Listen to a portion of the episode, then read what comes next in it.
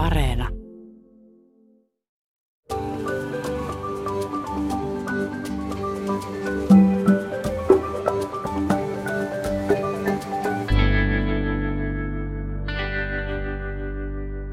Kun mä ajattelen mun omaa jo edesmennyttä isäni, niin mieleen tulee ensimmäisenä valkoiset farkkuhaalarit, joita hän aina piti jalassaan, kun hän leipoi rieskaa tai vuokaleipiä. Isäni teki yleensä töitä kotona ja äiti kävi töissä talon ulkopuolella, joten oli tietenkin luontevaa, että isä kävi myös kaupassa ja teki ruuat. Äiti toki siivosi ja teki muitakin töitä. Isä ei varmaan edes koskaan imuroinut, mutta jotenkin musta tuntuu, että mä sain hoivaa molemmilta ihan yhtä paljon. Mä oon itse yksinhuoltaja äidin poika ja mä koen, että mulla on aina ollut hyvin vaikea suhde, myöskin nyt jo edesmenneeseen isääni. Isä oli vaikeasti alkoholisoitunut eikä oikein koskaan osannut olla isä. Ja on toki paljon hyviäkin muistoja, mutta kyllä isä on mulle aina oikeastaan edustanut aika tämmöistä ahdistavaa läsnäoloa. Ja oikeastaan semmoista miehen mallia, mistä mä oon itse aika voimakkaasti pyrkinyt poispäin. Että tämmöinen, voisiko sanoa perinteinen miehisyys on mulle aina ollut jotenkin vähän epäilyttävää. Ja sitten kun itsellä aina ollut vaan se äiti ja äidin malli, niin aika paljon sitä on joutunut, joutunut pohtimaan, että minkälainen isä mä itse omille lapsilleni toivoisin olevani. Mitä se isyys oikeastaan edes tarkoittaa? Eikä siihen varmaan mitään valmista muottia olekaan, vaikka usein tuntuukin siltä, että isyyskuvasta on aika rajoittunutta. Itsekin aluksi mietin, että mitä sitä nyt yleensä voisi tästä isyydestä jotain uutta näkökulmaa löytää tai keksiä ihan ohjelmaksi asti. Sittenhän me Mikko havaittiinkin, että just siksi pitääkin puhua, kun tuo isyys on nyt paljon enemmänkin, mitä äkkiseltään voisi ajatella. Ja tänään puhutaan isyyden moninaisuudesta. Keskustelijoina meillä on isyyteen perehtynyt perhetutkija, dosentti Petteri Eerola, monimuotoiset perheet verkoston johtava asiantuntija Anna Muuring ja sateenkaariperheen sijaisisä Petri Seikerholm. Olet kääntänyt korvasi horisonttiin. Minä olen Hilkka Nevala. Ja minä Mikko Kurenlahti. Jos te nyt seuraatte vaikka isänpäivämainoksia, niin minkälainen mies se isä tuntuu näissä kuvastoissa olevan? Jotenkin kun katsotaan näitä, kun tulee kirjakauppojen mainoslehtiä tai vaikka vaatekauppojen mainoksia, niin kyllähän niissä on tällaiset hyvin perinteiset, perinteiset miehuuden mallit jyr. Että siellä on sotakirjaa ja, ja tota, menestyneiden miesten elämäkertoja ja tällaisia. Et, et mä ajattelen, että kyllä se niin antaa aika yksipuolisen kuvan tämän päivän isyydestä ja siitä moninaisuudesta, mitä se isyys kuitenkin tosielämässä sitten on. Mä, mä en ihan ymmärrä, että, että niin kuin, ö, miksi se kuvasto on tällaista. Kun mä, mä jotenkin on, on pohtinut, että eikö niin kuin jollain kirjakaupalla olisi tässä markkinarako, että niin kuin nyt me erotutaan, eikä laiteta niitä Ilkka Remeksiä ja sitä Alexander Stubbia ja Kimi Räikköstä siihen, vaan laitetaan kehittoa joku niin kuin, ö, naiskirjailijoiden kavalkadi, että osta isälle naiskirjailija, naiskirjailijan teos ehkä kuitenkin. Joo, ja siis mä ajattelen jotenkin silleen, että vaikka mä itse identifioidun niin kuin ihan mieheksi ja semmoiseksi niin kuin tavan mieheksi, niin mä en löydä kuitenkaan semmoista niin kuin kosketuspintaa siitä niin kuin isänpäiväkuvastosta, enkä edes siitä niin kuin tavallaan mitä niin kuin isän päivänä ikään kuin myydään isille, että onko se sitten just tätä niin kuin sotakirjaa ja ää, tota, ostaa isälle niin kuin viinapullo tai tuhannen palan peli, että et, et, kyllä se vähän hämmentää mua aina itseänikin. Joo. Musta on jotenkin myös aika yllättävää, kuinka kovin se on pitänyt tässä vuosien aikana pintansa tämä tällainen, just nimenomaan mainosten tämä mieskuva. Että va, jos katsotaan vaikka sosiaalista mediaa, niin siellä vähän jo naureskellaan tälle, että taas niitä sotakirjoja niille isille, että eikö niillä on ne kaikki jo valmiiksi ja näin. Mutta siitä huolimatta vuodesta toiseen tuntuu, että tämä kuvasto ei niin kuin muutu. Ja se on musta aika niin kuin yllättävää kuitenkin. Tota, mä seurasin Twitterissä yhtä keskustelua, että mitä isälle lahjaksi, niin siellä yksi ehdotti, että noit kymppiavaimia, että ne niillä on isällä aina hukassa kuitenkin, niitä aina tarvii. Mitä te sitten haluaisitte nähdä? Minkälaista tämä isyyskuvasto pois olla? Mitä esimerkiksi sä, Petri, mietit? Niin kyllä mä ajattelen jotenkin, että se voisi olla oikeasti tosi tosi paljon niin kuin monipuolisempaa ja tavallaan niin kuin – että jotenkin sitä voisi niinku kääntää ihan päälaellensa, että, että se niin kuin isäkuva tavallaan, niin kuin, mikä löytyy, niin se on semmoinen niin perus Uh, mies ikään kuin, tai sitten sen rinnalta löytyy semmoinen charmantti, harmaantunut uh, papparainen, mutta ei siellä niin kuin näy siinä kuvastossa semmoista niin kuin vammasta uh, miestä ja isää, eikä siellä näy niin kuin mitään muuta sellaista, niin kuin mikä rikkoisi yhtään sitä sellaista niin kuin – isänpäivän jotenkin odotettua niin kuin isäkuvastoa. Että et aika pienillä jutuilla loppujen lopuksi siitä niin kuin tulisi rikottua kaavaa. Se, että lähdetään niin kuin ihan sitten, tiedätkö, oikein ääripäähän, niin se on jo sitten niin kuin tosi iso juttu. Niin mä ajattelen jotenkin, että tämä niin kuin isä, josta, josta tämä kuvasto kertoo, niin se on kauhean tämmöisen niin perinteismaskuliininen, hyvin miehinen, mie, miehinen mies. Ja mä, mä niin kuin jotenkin näkisin siinä jotain semmoista moninaistamisen paikkaa, koska tota, musta tuntuu, että meidän niin kuin, ne isät, joita, joita mä esimerkiksi työssäni kohtaan, niin ne on kauhean hoivaavia, ne on kauhean niin kuin läheisiä, lämpimiä ihmisiä, ne on niin kuin, ne on hyvin vähän semmoisia, istun täällä työhuoneessani lukemassa sotaromaaneja, kun muu perhe sitten tekee tätä perheelämää ja niin kuin nautiskelee läheisyydestä tuolla niin kuin olohuoneen puolella. Et se, se, niin kuin, se, se, se musta kaipaisi semmoista, se, se, se hoivan näkyväksi tekeminen ja se semmoinen niin kuin läheisyyden tuominen siihen kuvastoon, miten se tehdään, mi, mi, mitä se voisi olla se, niin kuin, se semmoinen kuvasto. Mm. No mä komppaan ihan täysin tässä kollegoita Petri ja Anna, että jotenkin just tämä moninaisuus ja hoiva, että missä se niin kuin viipyy, viipyy, missä se on. Koska mä ajattelen kuitenkin, että tällaiset tietynlaiset kulttuuriset isyysideaalit on muuttuneet tässä viimeisten viimeisten 10, 20, 30 vuoden aikana Suomessa kuitenkin aika paljon. Että tietyllä lailla tällaisesta – hoivaavasti, jotenkin, jotenkin emotionaalisesti vahvassa suhteessa lasten kanssa olevasta isyydestä, niin siitä on tullut tällaista tietynlaista kulttuurista valtavirtaa. Ja meillä on ihan tilastojakin, mitkä kuitenkin osoittaa, että se miesten tällainen perhekeskeisyys on lisääntynyt tietyillä mittareilla, kun katsotaan. Että jotenkin sen takia mä ehkä ihmettelen, että niin paljon, että minkä takia sitten kun tulee isänpäivä, se tulee se suomalaisen mainos, miksi siellä on pelkästään ne sotakirjat ja tällaiset. Mä, mä yhden esimerkin no, nostaisin. Tota, en nyt muista mikä kirjakauppa se oli, mutta joku vuosi tässä ennen, ennen pandemiaa tota, kävin, kävin, kävin kirjakaupassa ja siellä oli siis tota, toi, toi Jani Toivolan se tyttärelleni kirja ja sitten tota, sit se oli tämä isien ja tyttöjen lettikirja – joka on mun mielestä ihana. Se on niin kuin, siis omien lasteni isä muun muassa on sen hankkinut ja, ja käyttänyt sitä hyödykseen. M- mutta, niin kuin, mutta tämmöisiä, miksi, miksi ei ole näitä enemmän? Se, että mm-hmm. miten niin kuin isälle opetetaan tyttären hiusten letittämistä, mm-hmm. niin, niin aivan äärimmäisen tärkeä taito. Mullakin, mullakin olisi tarvetta sille, mutta kukaan ei ole mulle sitä ostanut. mutta, tota, mutta tämän, tämän tyyppisiä niin kuin lisää ja, mm. ja se voisi tuoda sitä, niin kuin sitä, sekä sitä monimuotoisuutta että sit myös semmoista niin kuin ikään kuin sitä hoiva, hoivan aspektia mm. ja myös semmoista niin kuin, ää, hyvää yhdessä tekemistä. Jos miettii nyt tämmöistä, just, ää, että miten tämmöistä isyyden kuvastoa saisi jotenkin moninaistumaan, niin yksi – yksi semmoinen selkeä stereotypia on, että kyllähän miehen isäksi tuleminen liittyy yhä edelleen aika vahvasti tämmöiseen heteronormatiiviseen muottiin ja mm. perhemalliin. Ja ylipäätään siis tämä, että isäksi tullaan yleensä äidin kautta, että se on vahvasti tässä mukana. Mutta Petri Segerholm, sä oot yksi, yksi esimerkki tämmöistä isyyskuvaston laajenemisesta, että sä oot itse tullut isäksi sijaisvanhempana ja myöskin homomiehenä. Kerrotko, minkälainen sun tiesi isyyteen on ollut? No joo, siis se ei ole ollut mikään ihan semmoinen tavallaan mutkaton, että – että et siinä kohtaa, kun itse on ollut nuori, niin sitten tavallaan se semmoinen homomiehen kuvasto on ollut semmoinen riutuva AIDS-homo enemmänkin ja sitten se on siitä pikkuhiljaa muokkautunut sitten semmoiseksi niin kuin pilejetset homotyyppiseksi niin kuin karikatyyriksi, mihin ei kuulu niin kuin mitenkään lapset ja perheelämä ja se ei ole jotenkaan niin kuin ollut osa mua. Se, en mä ole sitä tavallaan niin kuin surru, mutta sitten jossain kohtaa mä sitä niin kuin tajusin, äh, muutamien sattumien kautta, että kyllähän se on niin kuin mullekin mahdollista. Ja sitten siinä kohtaa, kun sen niin kuin oivals, niin sitten tuli jotenkin semmoinen niin kuin, oikein semmoinen niin kuin iso, niin kuin, että, että hei, että miten tämä on pimitetty multa kaikki nämä vuodet. Mm. Että et, et tässä se on ollut tavallaan tietyllä tapaa niin kuin teoriassa mahdollista, mm. mutta käytännössä tietysti toteutus on vähän sitten aina ontuu sitten näissä jutuissa. Ja, mutta et siitä se niin kuin ajatus sitten lähti ja – lopputulos on se, että meillä on tällä hetkellä kolme lasta, jotka on meille sijoitettu ja ollaan tota, sijaisvanhempi, vanhempia ja perhehoitajia, miten sen haluaa nimittää, mutta arki on ihan tavallista lapsiperhearkea ja olen lapsille sitten tilanteesta riippuen iskä tai Petri tai Petri-iskä. No koetko, että isyytesi sijaisisänä on jotenkin erilaista kuin biologinen isyys?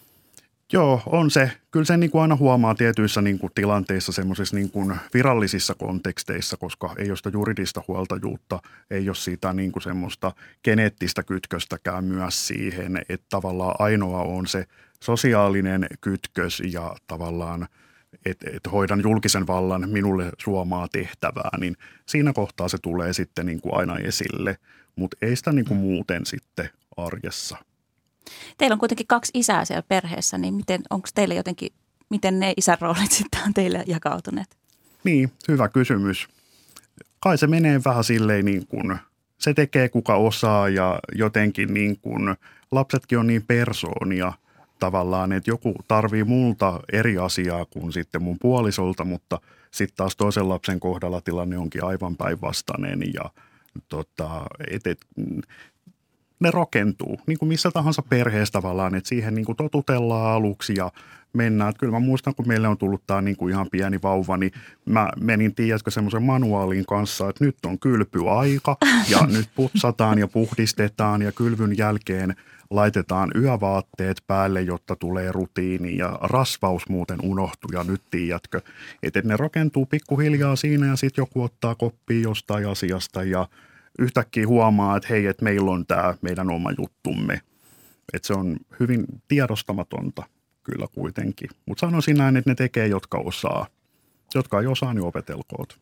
Eihän äiditkään välttämättä ton valmiimpia ole, kun äidiksi tulee. Että mä muistan itse, että, että mun piti hyvinkin, no ei nyt ihan googlettaa, mutta kysellä kauheasti, että mitä, että mulle on annettu tämä herra että nyt kun mun pitää tämän kanssa sitten osata pärjätä. Että kyllä ne kaikki asiat on ehkä opittavissa. Kyllä, kyllä. Anna Muurin monimuotoiset perheet verkoston johtavana asiantuntijana. Tämä isänpäivähän on ymmärtääkseni myös aika, jolloin suhun otetaan paljon yhteyttä, kun perhemalleja tosiaan on Suomessa monenlaisia, isyyden malleja erilaisia. Niin minkälaisia kysymyksiä tämä isyyden juhlapäivä herättää?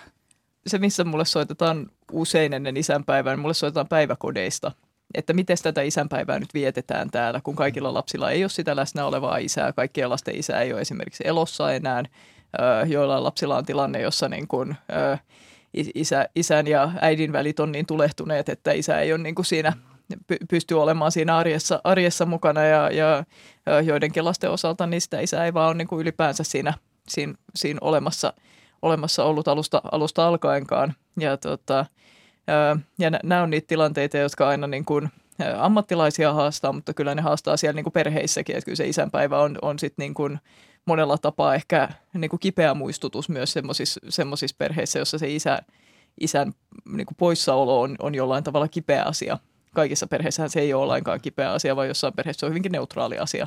Mm. Mutta niin mut, mut et siellä, missä sitä kipua on, niin se, se on, se on vaikeaa se, siitähän jossain kohtaa on ollut puhetta, että pitäisikö koko isänpäivä lakkauttaa ja viettää vain jotain vanhempien päivää. Mutta mä en itse ole sitä mieltä, että tämä olisi hirveän hyvä, hyvä idea, koska mä ajattelen, että isyyttä kuitenkin niin kuin, ä, sietää nostaa esiin tässä yhteiskunnassa, että se on tärkeä asia, että, että myös isyydelle annetaan sitä niin kuin, tilaa ja aikaa, että siitä puhutaan. Mutta se, mitä mä päiväkoteihin yleensä, yleensä näissä tilanteissa yritän sanoa, on, että hei, että, niin kun, että kuunnelkaa perheitä, että kyllä niin kuin jokainen perhe osaa sit myös niin kuin itse kertoa omasta puolestaan, että miten he haluaisivat, että tätä asiaa nyt vietetään, että tekeekö heidän lapsensa isänpäiväkortti ukille vai, ää, vai tehdäänkö sitten kortti äitille isänpäivänä vai tehdäänkö se jollekin niin kuin miespuoliselle kummille mm. tai miten, miten halutaan vai viedäänkö se sinne isän haudualle, sekin on yksi asia, mitä niin kuin jotkut pohtii, että, että voiko tämmöisen tehdä ja se on itse asiassa lasten mielestä ollut yllättävän niin kuin hieno juttu, mm. jos joskus on tämmöistä ehdotettu. Petteri. No jotenkin musta kuulostaa tosi hienot, mitä sä Anna sanot, että tällainen tietty sensitiivisyys siinä tilanteessa, niin se on varmasti kaiken A ja O. Että jotenkin tosiaan, jos nyt puhutaan vaikka siellä päiväkodeissa, niin, niin just niin kuin sä sanoit, niin ne perheet on itse sen oman tilanteensa asiantuntijoita, että, että miksi me ei kysyttäisi sieltä.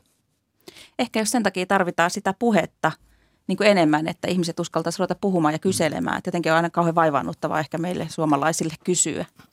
Niin mä itse ajattelen jotenkin, niin kuin, että on kokemusta just tällaisesta tilanteesta, että osalla meille sijoitetusta lapsista heillä on biologinen, juridinen isä kuvioissa mukana enemmän tai vähemmän, jollakin ei ole ollenkaan.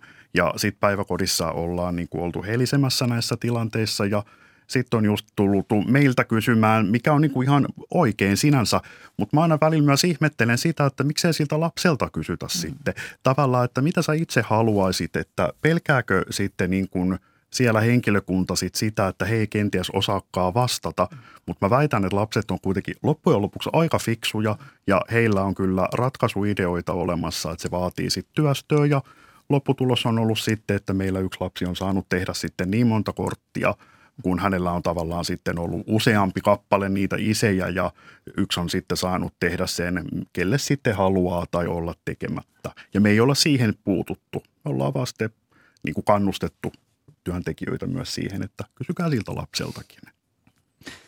Mulla on itsellä jäänyt hirveän voimakkaasti mieleen varsinkin ensimmäisen lapsen, lapsen tai oikeastaan vain sen ensimmäisen lapsen kohdalla, sitten mä onneksi opin tästä myös jo, jollain tavalla ulospäin, mutta alkuun, kun lapsia syntyi, niin mulla oli ihan luontevaa ajatella, että se äiti on sille lapselle tärkeä. Että se on se maailman napa. Se oli ehkä just se vanhemmuuden prototyyppi.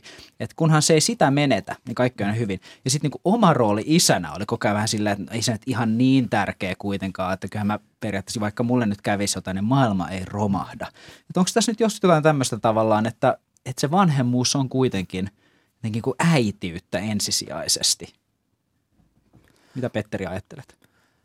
No kyllä toi kuulostaa sillä lailla hyvin tutulta, mitä on tässä vuosien saatossa monien miesten kanssa mun tutki, tutkimusta tehdessä puhunut. Et jotenkin mä ajattelen itse sillä lailla, että vaikka niin kuin tällainen hoivaava, läsnä oleva isyys on meidän yhteiskunnassa lisääntynyt, niin siitä huolimatta monesti kun me puhutaan vanhemmuudesta, me puhutaan itse asiassa aika paljon äitiydestä tai me viitataan vanhem, kun me sanotaan, että vanhemmat, me viitataan ensisijaisesti äitiin. Et, et kyllä vanhemmuus on aika lailla äitikeskeistä monen asian suhteen edelleen tänä päivänä. Et tuota, katsotaan me ihan vaikka neuvoloiden jotain tällaisia ohjevihkoja tai jotain, niin niin kyllähän siellä se äiti oli korostunut. Mä itsekin muistan, vaikka tästä on kyllä aika monta vuotta jo aikaa, mutta kun kävin ensimmäisen lapseni kanssa neuvolasta, me saatiin sellainen ohjevihko sieltä. Sanotaan nyt, että jos siinä oli 100 sivua, niin siinä oli ensin se äidin osuus 85 sivua ja sitten isälle se 15. Että tuota, mutta siellä sentään oli se isän osuus. Siellä sentään oli se, mutta se oli aika pieni. tota, Tämä on mun mielestä niin kun hyvä, hyvä analyysi kyllä. Ja, tota, ja mä huomaan itse asiassa tämän, niin kun, kun on tekemisissä paljon näiden perheiden kanssa, jos on ero tapahtunut, niin hirveän helposti eron jälkeen etenkin ajatellaan, että, niin kuin, että okei, että jos sen lapsi nyt niin kuin on vähän etäämällä siitä isästään, niin se ei ole hirveää, mutta anna olla, jos on niin kuin etääiti, niin se on silleen niin kuin katastrof. Ja tämä, tämä on semmoinen, mikä näkyy niin kuin ihan myös siinä, että eterojen jälkeen yli 80 prosenttia lapsista päätyy kirjoille äitinsä luokse. Mä ajattelen, että siinä on taustalla tämmöinen aika vahva normi siitä, että, niin kuin, että, että myös niin kuin äidille on ihan hirveän niin kuin rankka paikka se, että jos vaikka, vaikka niin hoiva jaettaisiin puoliksi, vaikka niin kuin asuminen jaettaisiin puoliksi, niin sitten että jos se lapsi ei ole kirjoilla, että jos itse on etääiti, niin se olisi niin kuin jotenkin – si, si, siinä on joku semmoinen nor, normikohta, että okei, että tässä, tässä menee raja. Ja, ja sitten se näkyy myös siinä, että isät ajattelee, että okei, että, no, että, niin kuin, että jos mä nyt saan puolet tästä hoivasta ja puolet tästä niin kuin, ikään kuin läsnäolosta ja puolet tästä vanhemmuudesta, niin kyllä mä voi antaa se olla kirjoilla tuolla äitin luona, koska niin kuin se nyt on äidille tärkeää. E, mutta sitten se näkyy myös siinä, että et, et, et jotkut isät voi ajatella, että okei, et ei se nyt ole niin, niin kuin, että et jos mulle on vaikeaa olla tässä isänä ja sitten toisaalta se lapsi esimerkiksi vaikka niin kuin protestoi lähtiessään isän luokse, äidin luota tai jotain muuta tämmöistä, niin siinä voi tulla helposti semmoinen myös semmoinen vähän itsesyrjintä, mm. että ei mun tarvitse, että, että, niin että, että nyt mä aiheutan tälle lapselle tuskaa sillä, että mä olen hänen elämässään ja siksi mun ei tarvi, tarvitsisi olla tässä näin paljon, että harvennetaanpa näitä tapaamisia nyt tai niin kuin, ei, ei mun tarvi olla näin paljon tässä. Ja sitten se johtaa niin kuin sit semmoisiin epätasa-arvoisiin tilanteisiin ja se on mun mielestä kauhean traagista. Et mä ajattelen, että isät, isille semmoinen, että niin älkää syrjikö itseänne, niin kuin tunnistakaa se oma tärkeytenne. Että ihan niin kuin, jos on ollut se lapsen elämässä alusta asti, niin silloin on merkittävä ihminen sille lapselle. Ja se on, niin kuin, on ihan yhtä tärkeä. Ja, ja silloin on myös oikeus ottaa se oma roolinsa siinä ja se oma niin kuin, paikkansa. Et siinä ei tarvitse niin jotenkin kunnioittaa ei normeja eikä kulttuurista kuvastoa. Voisiko yksi syy sitten tähän isänpäivän viettämiseen olla siinä, että, että tässä niin kuin rikottaisiin jotakin isyyden lasikattoja vähän samalla tavalla kuin naisten päivä on ollut niin kuin naisten oikeuksien kautta, että, että isänpä, isälläkin olisi oikeus lapsiin ja isänpäivänä voitaisiin miettiä niitä, niitä asioita. Kyllä mä ajattelen, että, että, että isänpäivä on semmoinen kohta, jossa jossa voidaan tuoda sitä niin kuin sen isän tärkeyttä lasten elämässä, niiden lasten elämässä, joilla on isä. Ja, ja, ja tämä on niin kuin tärkeää aina sanoa ääneen toki, että kaikilla lapsilla ei ole sitä isää siellä ja silloin se isä ei ole niin kuin heidän elämässään merkittävä, ö, merkittävä presenssi. Ö, mutta niillä lapsilla, joilla se isä on, niin, niin kyllä isänpäivä on, on semmoinen kohta, missä näitä, näitä teemoja voi mun mielestä käsitellä ja niitä voi tuoda esiin. Ja ne ei ole aina välttämättä hirveän niin kuin, miellyttäviäkään ne keskustelut, koska niihin sisältyy konflikteja. Ja, ja varsinkin nyt, kun niin kun monet, monet miehet ja monet isät on herännyt ö, myös eron jälkeen miettimään näitä niin kun oikeuksiaan, mm-hmm. niin, niin sieltähän nousee semmoista sit niin kun, ö, myös konfliktia. Sieltä nousee sitä, että lähdetään niin kun riitelemään niistä, mikä on mun mielestä niin kun ehkä, ö, ei, ei se riitely itsessään ei ole kiva, mutta se on hyvä merkki, että isät on niin tunnistanut sen oman oikeutensa myös tähän niin kuin eron jälkeiseen vanhemmuuteen.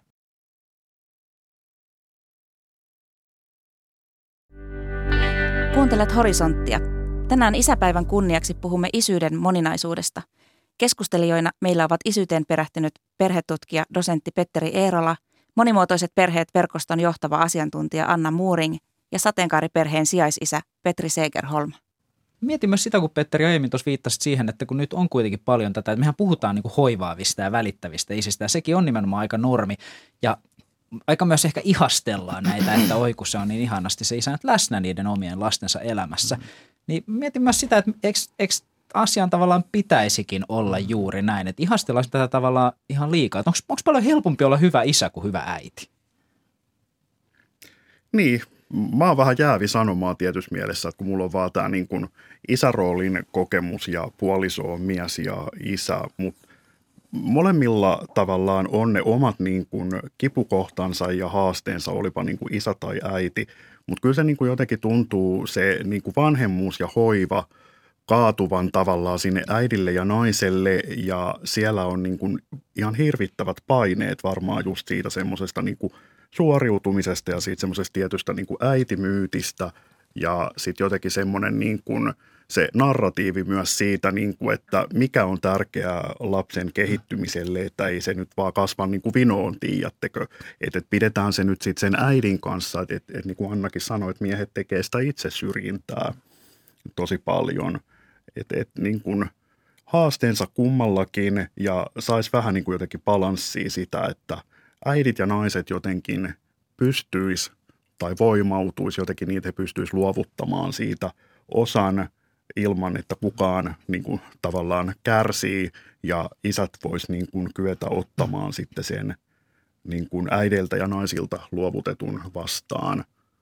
Jotenkin näin ajattelisin mä, mä myös huomaan, tota, mä huomaan tosi, tosi hyvä, hyvin, hyvin Petri tästä mm-hmm. puhut ja mä, mä, mä huomaan sekä niin kuin, kun mä puhun homomiesten kanssa, niin siellä on tosi paljon sitä niin kuin just, sitä mistä itsekin puhuit, sitä niin kuin semmoista ä, jo valmiiksi sitä ajatusta, että okei, että ei musta voi tulla isää tai että, niin kuin, että tavallaan, että, että isyyteen tarvitaan aina äiti. Ja kun hei, mulla on parisuhteita miesten kanssa tai rakkaussuhteita miesten kanssa, niin ei, niin kuin, ei mun elämään luontavasti kuulu ketään äitiä, niin miten sitten. Ja sitten niin kuin semmoinen oivalluksen lamppu, mikä syttyy just mitä itse itsekin kuvasit tämä, että, niinku, että hei, että miksi meiltä on pimitetty tämä, että on oikeasti tosi paljon mahdollisuuksia, millä myös me voidaan niin kuin homomiehinä tulla isiksi.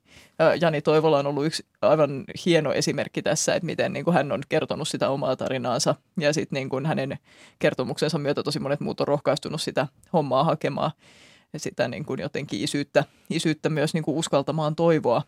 Mutta sitten Tuo toinen puoli, ja mä luulen, että Petteri voi tästä, tästä kanssa niin kuin jatkaa, niin toi, toi että, niin että miten ne äidit voimaantuisi niin paljon, että he niin kuin jotenkin osaisi laskea irti siitä, koska mä kuulen myös sit paljon niin kuin äitien ja naisten puhetta, joka on vähän kateellista niille perheille, joissa on vaikka niin kuin tosi ö, tasaisesti jakaantunut hoiva. Että niin kuin, et miksi sä pääset aina harrastuksiin, miksi sulla on niin kuin, mahdollisuus tehdä niin paljon omaa uraa tai niin kuin, työtä ja mik, miksi, niin kuin, miksi mulla ei ole. Ni, niin siinä on niin kuin, tämä hoivan tasainen jakaantuminen on, on myös niin kuin, ikään kuin se äideille semmoinen niin kuin, avain vapauteen, voisin jopa sanoa. Joo, jotenkin mä ajattelen, ajattelen että kun puhutaan tästä niin kuin hoivan jakamisesta, niin me ollaan kyllä aika keskeisten niin kuin asioiden äärellä siinä. Ja jotenkin Mä ajattelin, että siihen myös liittyy tällaisia tiettyjä konflikteja ja ristiriitoja, ihan vaikka siellä äidin, it, it, äidillä itselläänkin, että tietyllä lailla saattaisi, toi, on, on tällaisia toiveita, että voiko tuo isä osallistuisi enemmän, voiko mulla olisi enemmän omaa aikaa, voiko mun ei aina tarvitsisi katsoa näitä kurahousui joka ilta valmiiksi. Mutta sitten samaan aikaan, koska ne on yhteiskunnalta tulevat odotukset äitiyttä kohtaa, on tosi vahvat, vielä ehkä isommat kuitenkin tosiaan kuin isejä kohtaa, niin se on myös tietyllä lailla aika vaikea voi olla silloin jotenkin osata tai pystyy luovuttaa sitä vastuuta sille isälle, jos koko ympäröivä yhteiskunta tuuttaa sille sitä, että sä oot se keskeinen vanhempi tässä näin. Ja tietyllä lailla se kumisaapasi uljanssi, että se nyt on vaan sun tehtävä. Että jos tämä on niinku se viesti, mitä tulee, niin ei se ole silloin ihan helppoa siinä käydä sitä neuvottelemaan uusiksi sitä työjakoa. Mä, mä ajattelen, että tässä toi tota, perhevapaa-uudistus, joka on tulossa, niin saattaa olla yksi avain, koska mm. mä ajattelen, että yksi, yksi kohta, missä ne, se nimenomaan niin kuin valuu sinne äideille se kumisaapas vastuu, niin se on se, missä he on niin kuin kotona tosi pitkät ajat niiden lasten kanssa. Mä just niin kuin joku Kelan tilaston näin, jossa niin kuin isät käyttää neljä prosenttia niistä mm. jaettavissa olevista vanhempainvapaista on niin aivan käsittämättömän vähän. Et niin kuin, siis mitä? Mm. Että ne käyttää, niin kuin isät käyttää pääosin niitä isyysvapaita, mm. jotka pystyy samaan aikaan käyttämään ja sitten noin puolet isistä käyttää semmoisia vanhempainvapaita, jotka mm. on niin kuin sit se isäkuukausi. Mutta, mutta mm. niin kuin mä toivon, että se perhevapaa-uudistus on semmoinen, mistä tähän päästään. No mä toivon ihan samoin ja jotenkin niin kuin – Mä ajattelen, että vaikka tämä isien lisäämät perhevapaat tai isien pitämät perhevapaat ovat lisääntyneet tässä viimeisten vuosien aikana, niin tietyllä lailla tämän hoivan tasaisen jaka- jakamisen kannalta se ongelma on nimenomaan tämä, minkä sä Anna nostit tässä esille. Eli isät pitää vaan niitä omia vapaita ja tutkimus osoittaa, että tällaiset suhteellisen lyhyet kuukauden kahden mittaiset vapaat, ne ei niitä murtamaan näitä tällaisia tä- tällaisia käytäntöitä, käytäntöjä ja kulttuurisia ideaaleja, mitä meidän yhteiskunnassa paljon on. Että siihen tarvitaan niin kuin paljon pidempiä tällaisia itsenäisiä hoivan kausia, e-, että siinä olisi se mahdollisuus siihen, että ne käytänteet muuttuisi siellä perheiden arjessa. Ja siinä tosiaan tämä perhevapaa-uudistus on ainakin yksi mahdollisuus siihen, mikä toivottavasti sitten pystyy purkamaan näitä sukupuolistuneita tällaisia vastuita.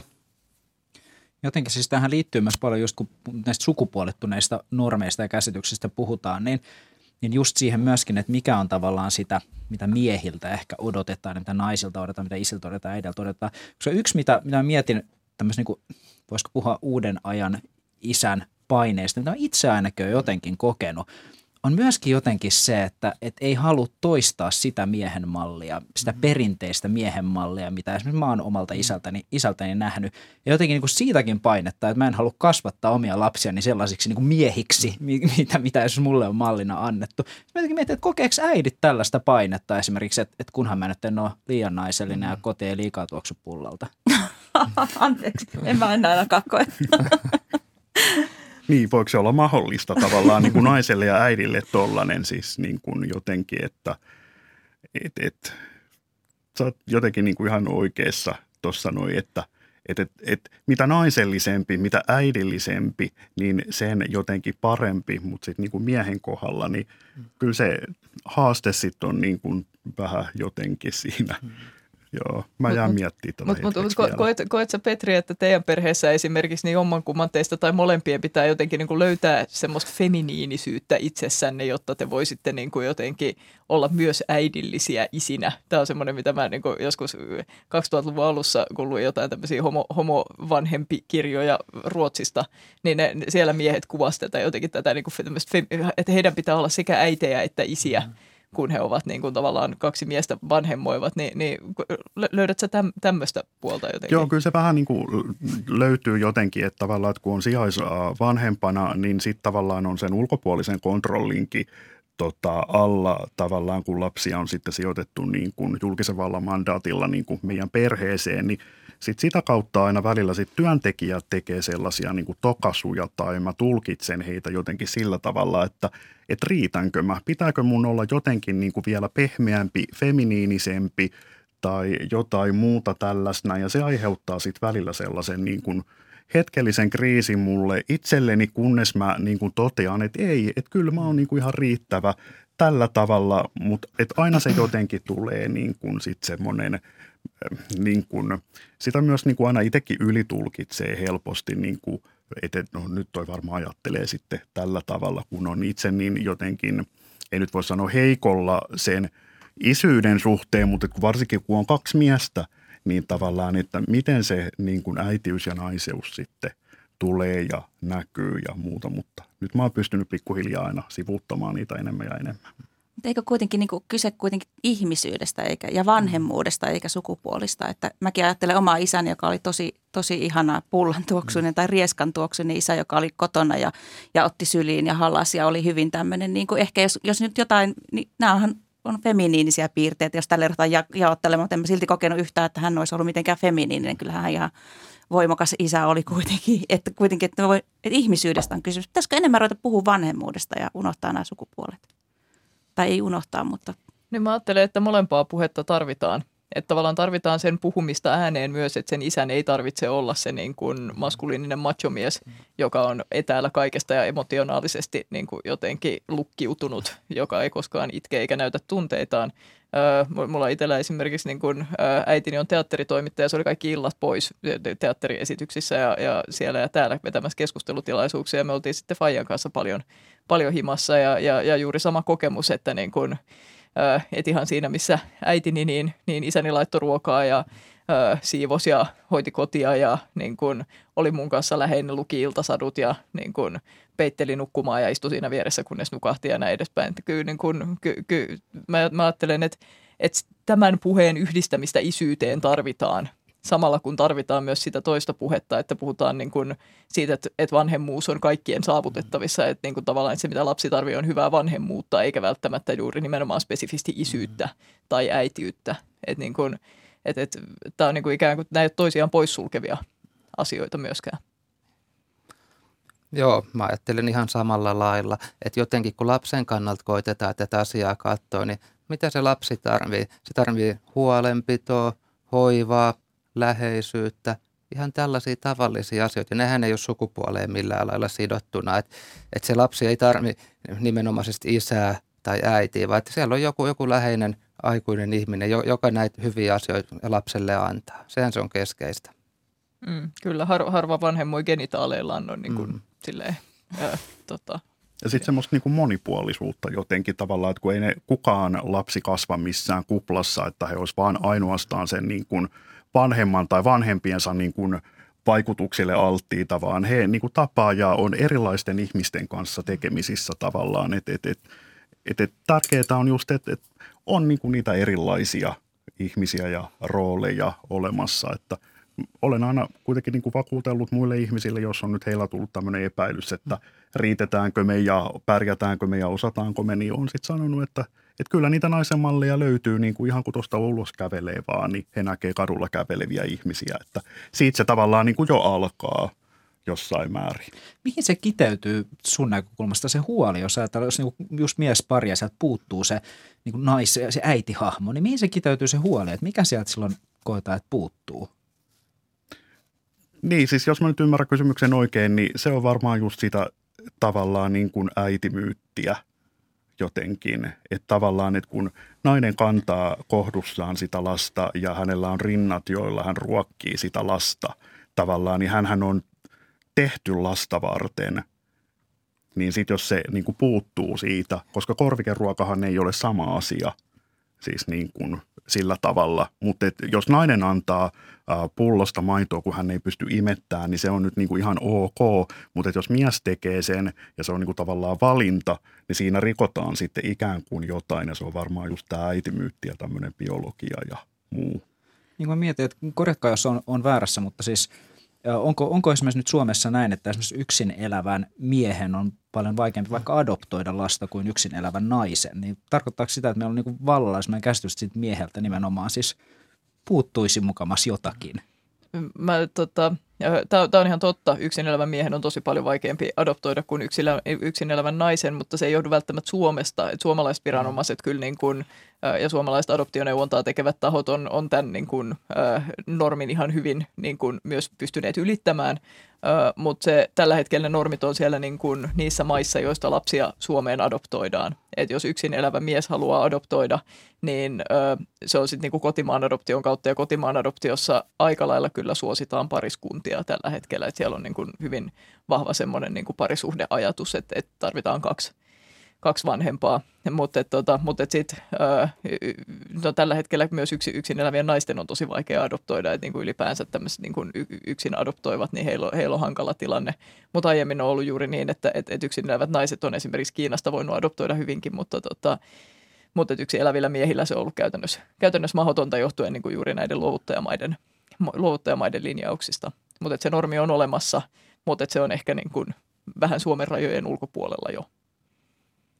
Mitä sä Petteri koet, liittyykö tämmöinen tavallaan huoli ja tämmöinen, liittyykö just siihen, että, että onko se niin vahvana kuitenkin se tulkita, että se mies ei olisi jotenkin niin hoivaava? Onko se se keskeinen ongelma vai mm. mihin, mihin tämä kiteytyy tämä? Niin, sitä jotenkin tosi, tosi vaikea sanoa, että mihin, mihin se niin kuin kiteytyy loppupeleissä. Siinä on varmasti toki monia asioita tässä taustalla. Se ei varmasti mikään yhteen pelkästään niin kuin palaudu. Mutta kyllähän tämä on tosi, tosi tunnistettavaa, mitä kun kuuntelen, mitä puhutte tässä, että Mä vaikka mun tutkimuksessa niin kuin to, tosi paljon kuuluu tällaisia tarinoita siitä, että miehet ovat menneet vaikka lapsen kanssa neuvolaan ja sitten neuvolassa on kysytty, että tuleeko äiti koska. Tai, tai sitten vastaavasti, jos pienen lapsen äiti on vaikka, kun äiti jos loman jälkeen lähtenyt töihin ja isä on jäänyt vanhempainvapaalle, mikä on toki hyvin poikkeuksellinen tilanne, kun katsotaan perhevapaa-tilanteita. Mutta tällaisessa tilanteessa naiselta saatetaan kysyä vaikka töissä, tai ihan ystävät voi kysyä, että, että miten, miten sä voit jo tässä vaiheessa lähteä sinne töihin. Vaikka se vanhempainvapaa voi ihan kumpi tahansa pitää, ja se on ihan, ihan yhtä hyvä sen lapsen kannalta, että onko se isä vai äiti hoitamassa häntä kotoa kyllähän ne paineet äidille on varmaan kauhean kovat. Että mä muistan itse, kun mentiin lapsen kanssa neuvolaan ja sitten, koska mä pelkään kaikkea piikkejä ja rokotuksia, niin lapsi oli isänsä sylissä. Ja sitten neuvolan täti katsoi minua ja sanoi, että miksi sinä olet lapsesi kanssa noin epävarma, että, että, mm. että annat hänet niin kuin isän syliin. Ja mä olin silleen niin, että apua, siitäkö tämä nyt johtuu, tai että kun on siinä niin kuin pienen lapsen äitinä hormonimyrskyssä, niin siinähän alkaa miettiä, että onko todella näin, vaikka ei olisikaan. Kyllä kyllä, kyllä siis äiteihin kohdistuvat odotukset on yksi niin kuin, ja, ja se, semmoiset niin kuin paineet on yksi semmoinen, mikä vaikuttaa myös siihen isyyden toteutumiseen. Että niin kuin, äh, kun puhutaan tähän vähän tämmöinen kestovitsi, että sitten kun se isä vie sen, isän vuoro viedä lapsi sinne päiväkotiin, niin sitten lähtee sinne pyjamassa tai niin kuin housut nurin päin tai niin kuin silleen, että sillä on aivan väärät kamat päällä, niin äh, se, se, niin kuin, se kysymys ei ehkä niinkään ole se, että jos näin käy, niin että se olisi niin kuin tavallaan nolo sille isälle, vaan se häpeä mm. kuuluu sinne äidille. Että se on niin kuin jotenkin, että se on se äidin syy, mm. että niin kuin, että, että se lapsi on siellä päiväkodissa jossain semmoisissa kamoissa, missä sen ei pitäisi olla. Ja se, se, tämä on ehkä se, miten niin kuin, miksi ne äidit, äid, äideillä myös on hirveä tämmöinen kontrollin tarve helposti näihin juttuihin. Että se, tota, tämä on hyvin, hyvin hämmentävää mun mielestä, että miten se niin kuin kaikki kääntyy sitten sinne, että se on niin kuin äidin vastuu, äidin syy, äidin tehtävä huolehtia, että nämä kaikki asiat on kondiksessa tämä on niin kuin mun mielestä yksi tällainen iso ristiriita, tai missä näkyy kaksi tällaista niin vastakkaista kehityskulkua. Eli toisaalta se, että tällainen hoivaava ja hellä isyys, se on niin kuin yleistynyt ihan isien käytännöissä kuin sitten tällaisissa kulttuurisissa ideaaleissa. Mutta toisaalta siitä huolimatta tällainen jonkinlainen tällainen 24-7 vastuu, päävastuu, metatyö, ihan millä me, nimellä me nyt halutaan sitä kutsua, se on jotain kuitenkin sellaista, mitä me ehkä ensisijaisesti liitetään enemmän sinne äiteihin ja äitien maailmaan. Just tämä häpeä, mitä sä Anna kuvasit, vaikka että jos on, on unohtunut ne kuumisaappaat kotiin ja oli tullut Vilma-viesti, että ne pitäisi olla mukana. Ei sitä isää siitä välttämättä syytetä, vaan että no nyt sä äiti on unohtanut pakatanne. Mm, kyllä. Mutta mut palatakseni tähän edelliseen kysymykseen itse asiassa tästä, että niinku, et, et mikä siinä, niinku, että mi, miksi se niinku kahden miehen vanhemmoiminen tai niinku yhden miehen vanhemmoiminen ilman äitiä tai ylipäänsä niinku miesvanhempi ilman äitiä, että miksi se on pelottavaa. Mä tutkin sitä hiukan väitöskirjassani, joka perheihanteita käsitteli ja tota, ja katsoin semmoisia lehtijuttuja ja mielipidekirjoituksia, mitä oli kirjoitettu aikanaan siitä, että, niin kun, että kun vastustettiin näitä niin kun, ö, homoparien adoptio-oikeutta tai, niin kun, ja, tai, tai hedelmöityshoitoja niin kun samaa sukupuolta oleville pareille tai niin kun, parisuhdelakia, ka- kaikki näitä, näitä samaa sukupuolta olevien parien oikeuksien, oikeuksien parannuksia. Ja ne, se argumentaatio, se oli, niin kun, se oli jotenkin pelottavan tämmöistä niin kun, ö, ikään kuin pedofilia-lähtöistä – et siellä oli silleen, että niinku, se oli tämmöisiä metaforia kuin, että kyllä, ö, ky- kyllä lapsen kohtalo kahden miehen karvaisissa käsissä on äiditön ja orpo Tai sitten oli tämmöisiä argumentteja, että, niin kuin, että jos ei ole äitiä vahtimassa, niin sitten niin kuin, niin sit tämä mies voi niin kuin seksuaalisesti hyväksikäyttää sitä lasta. Ja, ja tämä ei siis ollut edes niin kuin silleen, että, että tämä mies olisi välttämättä homo, vaan niin kuin silleen, että kuka tahansa mies.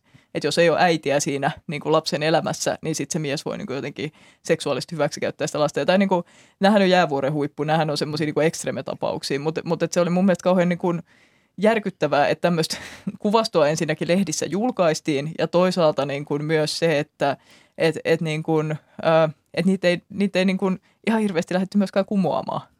Et, et, et Tämä oli jotenkin se kulttuurinen semmoinen niin kuin pelko, mikä se oli takaraivossa. Että et, et jos miehet vanhemmoi ilman naisia, niin siinä on jotain tämmöistä niin kuin pelottavaa, vähän perversiä, vähän niin kuin semmoista niin kuin, silleen, äh, eläimellistä. Kuulostaa tosiaankin, että isänpäivää kannattaa viettää ja puhua isyydestä. Minkälaiset asiat te nostasitte just tänä isänpäivänä Ramille esiin? No varmaan se semmoinen äh, kuvastot, ne on aika helppo tapa aloittaa. Itse tykkään jotenkin. Ne on, se on semmoinen, mistä mä niinku toivoisin tavallaan, että siitä voitaisiin lähteä ja sitten varmaan ehkä ne sotakirjat voisi tota, niin, laittaa jonnekin niinku roskalavalle sitten mun puolesta tai antikvarioihin. Mä ehkä lähtisin, tai haluaisin nimenomaan ehkä tänä isänpäivänä, kun me ollaan aika lähellä myös tota pyhäinpäivää, niin tota, no, nostaa esiin semmoiset tilanteet, joissa isyyteen liittyy jotain surua tai menetystä. Perjantaina Hesarissa oli loistava, loistava juttu miehestä, joka tota, menetti poikansa 28-vuotiaana. Heillä oli tämmöinen isänpäivätraditio, että he kävi syömässä aina joka isänpäivä. Ja, tota, ja sitten se ö, mies sanoi, että hänelle isänpäivä on nykyään semmoinen, jota on tosi vaikea viettää, mutta joka on tosi vaikea sivuuttaa. Niin kaikille näille perheille, jos on tämmöinen niin kuin, tätä on vaikea viettää, mutta tämä on vaikea sivuuttaa, niin heille haluaisin tänä isänpäivänä kyllä ajatuksen suoda. Entäs Petteri? No tässä on tullut tosi hienoja ja kauniita ajatuksia nyt, mutta ehkä mä, ehkä mä edelleen puhuisin tällaisesta hoivasta, hellyydestä, lapsen kanssa olemisesta ja jotenkin just sen niin kuin miettimisestä, mitä se lapsi kaipaa. Just se läheisiä aikuisia, ketkä hoitaa ja pitää hänestä huolta. Et mä ajattelin, että nämä on niin kuin, sopii isänpäivään, mutta ihan niin kuin kaikkiin muihinkin päiviin. Tähän loppukaneettina mä vielä haluan nostaa Petri aiemmin, kun puhuttiin ennen, ennen tätä lähetystä. Mun se oli hirveän hyvä ajatus, kun sä nostit tänne, että vähän niin kuin äitien päivän tapaan, että pitäisikö meidän isänpäivän sijaan alkaa puhua isien päivästä, tuoda siihenkin jo sitä moninaisuutta tähän näkyväksi. Niin, jotenkin mä ajattelen, että kun isä, että et, et se ei ole vaan niin kuin yksi tapa olla, vaan isejä ja isyyttä on montaa tapaa, niin jotenkin se niin kuin sanana kuvastaisi paremmin sitä niin kuin moninaisuutta. Sitten se voisi myös sisällyttää sen sitten sotakirjoja tota, niin isänpäivälahjaksi haluavan ja sitten myös sen niin kuin lettikirjan tota, haluavan isän, joka sitten tekee lapsilleen lettejä kotona.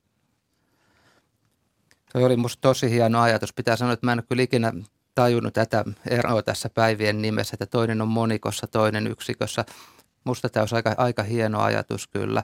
Ja, tota, ja jotenkin ehkä tosiaan tämän moninaisuuden korostaminen, että eihän mekään varmasti kukaan niitä sotakirjoja kokonaan olla poissulkemasta ja kieltämässä niiden myyntiä. Tosiaan voihan sanoa, että samat isä tykkää lukea sekä, sekä sotaopuksia että lettikirjaa, että se olisi kyllä tällainen moninaisuus kunniaan.